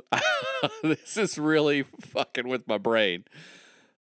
I, it's I, a lot of very like abstract It really is stuff I love sure. it. I absolutely love it. Like this is the shit that like makes me want to play Destiny on a daily basis. Like this is the shit that like, well, what if impossibility is possible? What if what if what if? Like just what if? Like holy shit, man. I don't know, man. I don't know whose side to take now. I don't know. Do do I keep following the travel, or is the witness just doing his job? Like I can't fault the witness for doing. Carl did his job. I, I think in regards to the witness, it's not necessarily whether you agree with their ideology or not. It comes down to is the thing they're trying to do going to make me not exist? If if yes, I'm gonna want to stop that. it's, it's a simple flow chart. It's just a two Yeah. part flow chart. It, does does witness affect my existence? If yes, stop witness. If no, who cares? Like Pr- pretty much, yeah. yeah. okay. Little two part flow chart there. I like it. So Holy the, shit, the other man. the other thing that I wanted to to point out, um, you had, you had said like an entire civilization deciding they they should be the ones to instill purpose. Yeah. Based on the visuals in that cutscene, I don't know if it was the entire civilization that know, man. voluntarily decided this. I was going Like, to say, I think a lot of these people were either dragged in or just murdered off because there's like as much as we see like fallen bodies that are then mangled into those statues throughout the the the the sh- witnesses ship and and all the other pyramid ships that we see and anything that has to deal with darkness. Um, there's a lot with like no arms and like no heads and like no legs. Yeah. And I'm pretty sure you need all of those, but I don't know. I've never combined an entire civilization into one being. so maybe you don't need arms and legs and a head. I don't know. Well, and Ahsa in week one specifically says uh, that the nomads were the first to fall victim to the witness, the first to be claimed by the deep. Which victim, that word Oh, yeah. makes me think that not everyone Un- was okay with the whole mind merge thing, yeah, yeah. but they it just happened whether they wanted it to or not. so okay, so you know what I'm going about to do then. So so Jill is sitting over here minding her own God damn it. business. you know, you know it's going to happen. Jill's just sitting here. Jill the wanderer. They've come across this this the, the, this wandering people have come across this glorious seed, this traveler, this this gardener creating life and and has has, given them life in this oasis. And while they're chilling in this oasis after millions and billions and trillions of years, Jill is just sitting there on a park bench feeding the birds. And Jimmy comes over and says, Hey, we're going to merge all of our consciousness, consciousnesses together. That's a hard word. Consciousnesses together into one being, and we're going to call ourselves a witness. You in? And Jill's like, Um, no. And the other guy's like, Too bad. and that's it. Game over. Pretty much, yeah. Yeah. I think that's about how that conversation went, word for word. Yeah, that's that's it. That's that's now now you have the origins of the witness. Yep. Poor Jill. Poor Jill. So yeah, there was one last little tidbit that is not related to the witness in particular. I, when I when she said it, I lost my shit, man. I lost it. so week six, the final week, Ahsa tells us this. The true path lies obscured, but she knows the way. She who hides truth in deception. the Witch Queen must rise. And that's the end of that one. Boom! Awesome mic drop. So I'm just gonna put it out there right now. Myth and I literally predicted this. Like we said that the that Savathun is gonna have to be risen and be an ally. We we like if, if you haven't if you haven't if you haven't if you hadn't come to that conclusion, you've been playing the wrong game or you haven't been paying attention. That's just what it is. Um, I'm I'm 900 percent sure next season we're gonna have uh, we're gonna have the Savathun as our ally. Like, Daddy D- Daddy Edgelord Mario is just gonna come waltzing in, and we're gonna be like, "Hey, bro," and he's like, "Sup, bro," and we're gonna be like, "Hey, um, can you bring Savathun back? We kind of need her knowledge." And he's gonna be like, "I don't give a shit, bro. I'm gonna do what I want. I'm gonna do it because I want to do it. You neon nerds." And that's that's that's what's gonna happen. So I do expect that next season will be getting Savathun back. I don't know that it's going to be quite that simple. It's gonna be But, that simple. uh, one week, one week mission. I I when when she said that I lost my shit. I was a little confused during that scene though. Um so obviously she's she's there was one kind of like central theme of this season is all the Titans doing the Titan thing on Titan because they're Titans. Uh literally it's Zavala, uh Saint 14, Sloane, uh Saladin like there are no other classes being represented here. Like the drifter's there but they just put drifter on like like basically like bench duty. They're like yeah. tell the guardian where to go. Like do whatever. We don't care. We're holding in line. Like i don't know. That's uh, titans are so titan. I love you guys but you're so titan. You're you're, you're titan beyond your own reasons. Um but yeah it's it it um in that scene she's holding she's holding crown spit how do how do i say it crown spitter um uh the the titan sword and and she's she she like flips out is that is that Xivu Arath talking through her Yeah, I took that as Xivu Arath possessed her like took control for a then. period of time. Yeah. which kind of scares the shit out of me like the fact that like i i get it because she's partially taken so like Right. presumably that you know tuning into darkness darkness radio. K k what, what would that be? Kdrk you know you don't think they have like that smooth jazz voice? No, they're probably literally broadcasting from the sea of screams. yeah that's i was just thinking that, that they're all just screaming. Oh shit. I was i was i created a thing and i wasn't ready for the creation myth So yeah, like I, I guess that's that's kind of like a thing to keep an eye out for. Like if something is even partially taken, it's tuned into darkness frequencies and can therefore be used as a conduit. So maybe keep an eye on Sloane. Like I get that the mission is done, but maybe keep an eye on her. Yeah. Yeah. Yeah. Although she does overcome it. So She you does. know. So I and again, she even says so uh, in the very first week when like Drifter comes up on her and she's like, "Whoa, we need to kind of take care of her." No wonder she called in sick. Um, and she's like, "No, no, no, not me. I'm fine." And everyone's like, Yeah. you, "You're what now?" but she even says like like her light is helping suppress it. So it's definitely a struggle. Um, yes. but the light's helping. So make sure make sure her ghost sticks around. Okay. So yeah, that's uh that's kind of the end of our episode on the witness and the unveiling. Yeah.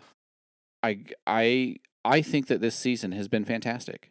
Like the story here has been super important. And then there's also like this I don't know if anybody's ever has ever has noticed it or not, and Myth actually had to show it to me.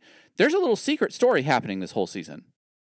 Mm-hmm. And it's on Neomuna in the bottom left hand corner of the map. There's a little node that you can click on, and you go there, and it's super simple. You literally walk in there, walk three feet forward, walk to a console, and hit activate.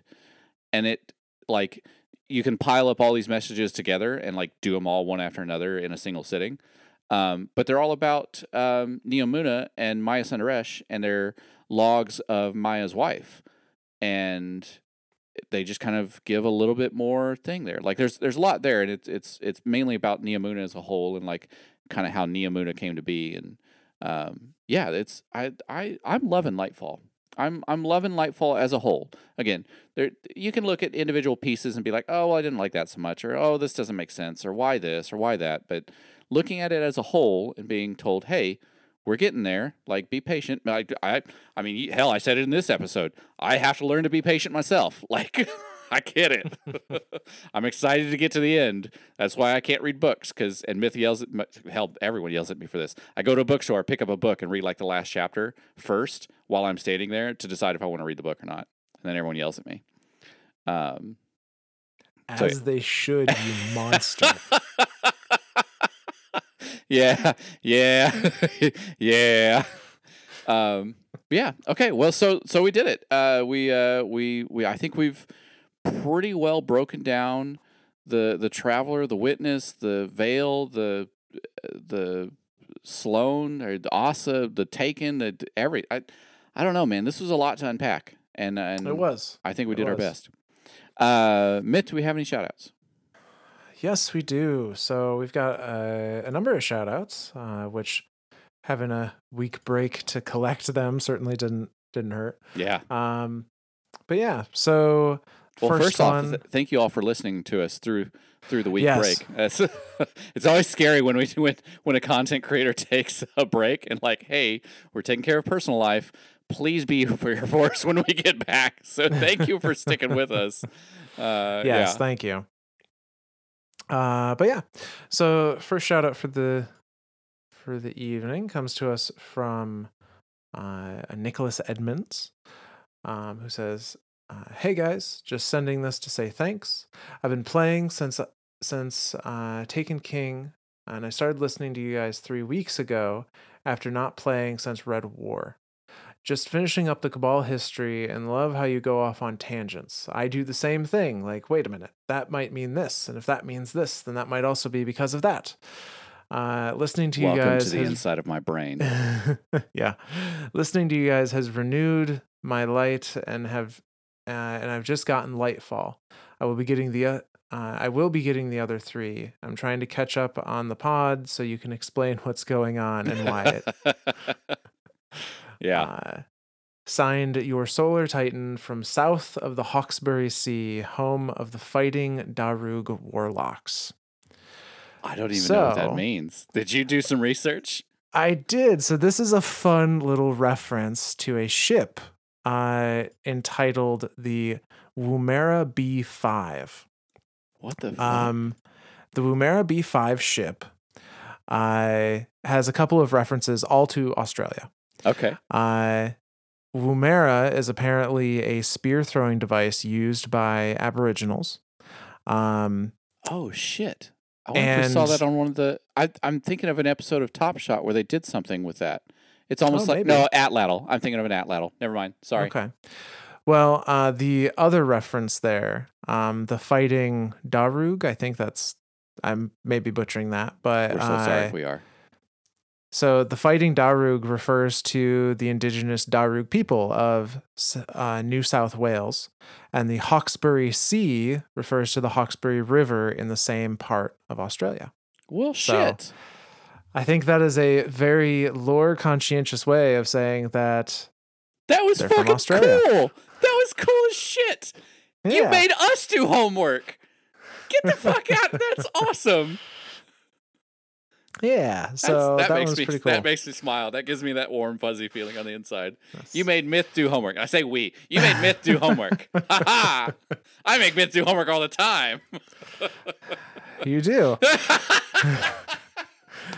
uh, but I'm only going to thank Nicholas for it. Oh, Uh, Fair but no, enough. so I'm I'm glad that you're enjoying things and that we're able to get you, you know, reinvigorate that that kind of love for Abs- the game. absolutely. Uh, Red the the period. I I say it all the time. The period after the Red War was a dark time, my friends. yes. Uh, yes. It, it it it it definitely had a there was a rough patch to get through. Uh, but yeah, if you can make it through the other side, it's it's I think it's worth it. I've I've had a blast with this game. I've, I'm the same way. I started with Taken King. Uh, I've got the Taken King PlayStation. That was where I that was where I jumped into PS4 off of PS3. Um, so yeah, I I fell in love with it then, and that's that's it's been nonstop. Yeah. Uh, so second shout out comes to us uh, from Twitter this time around. Uh, they say uh, this is Adam Armstrong, who says, I've been meaning to let you guys know how amazing you're doing. I listen on Spotify, so I can only give you the, the stars, uh, but you are the third podcast I've found and certainly one of the best. I can't wait uh, till you do the Dredgen slash Shin story. Keep it up. Can't wait for more. Guess what? You're not going to have to wait very long. Guess what? So we were So- using this week as kind of like a getting back into the swing of things week, and we're Mhm. gonna start something special next week. Yeah. So uh just keep keep an eye out if you've been looking Yeah. For the- the Dredgen story. so I'm so excited. It's another one that like I know like I know enough to be dangerous and to fuck up the lore. Myth knows everything about it. So yeah. It'll be a good one. It'll be a long one. It'll be a good one. well, thank you for the five stars on Spotify as well. Like we know that there's that Thank you. it's hard to get a, a, a word response in through there, but yeah, I mean, we- hell, I think the other day we checked, we were at like five, a 5.0 with like 200 plus rating. Like that's, that's insane.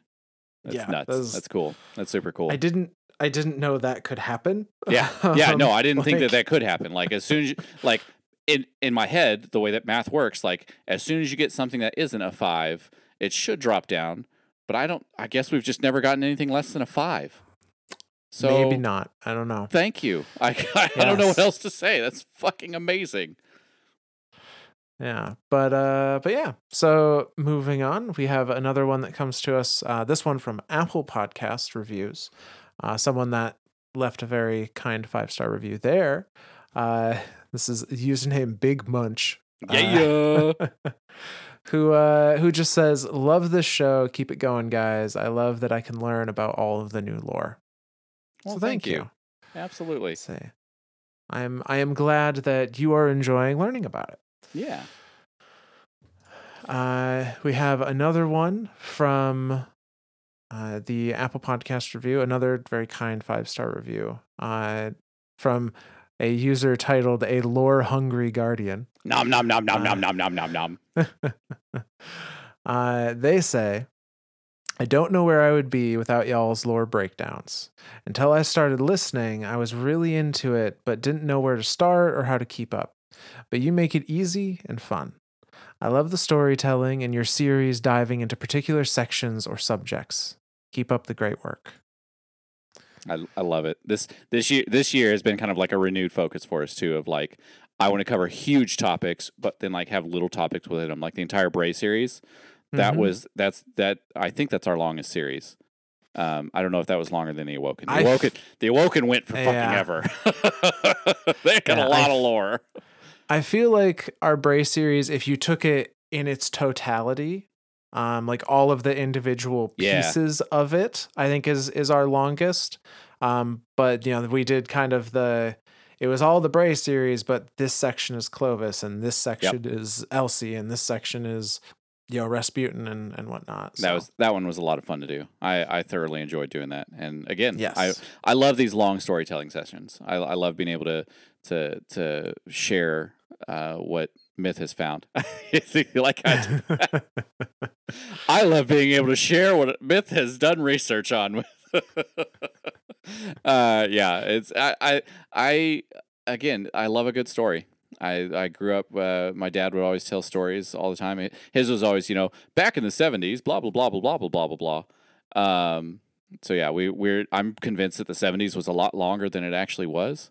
Um, so yeah, it it's uh yeah, I, I love a good story, and and it, Destiny is full of stories, tons of stories, relatable ones, non relatable ones, like stories in games, stories that deal with real life life uh uh um events and trauma and stuff like that. Like I I love it. I freaking love it. Yeah.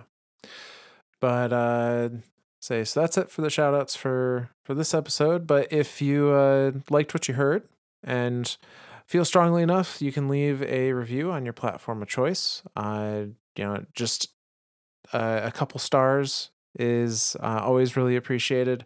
Um, if you feel super strong about it and you want to leave a text review if your platform allows it, please feel free to do so. We like looking through those. Uh, and if you'd like to reach out, uh, you can reach us on Twitter at Myths and Stories Z instead of an S.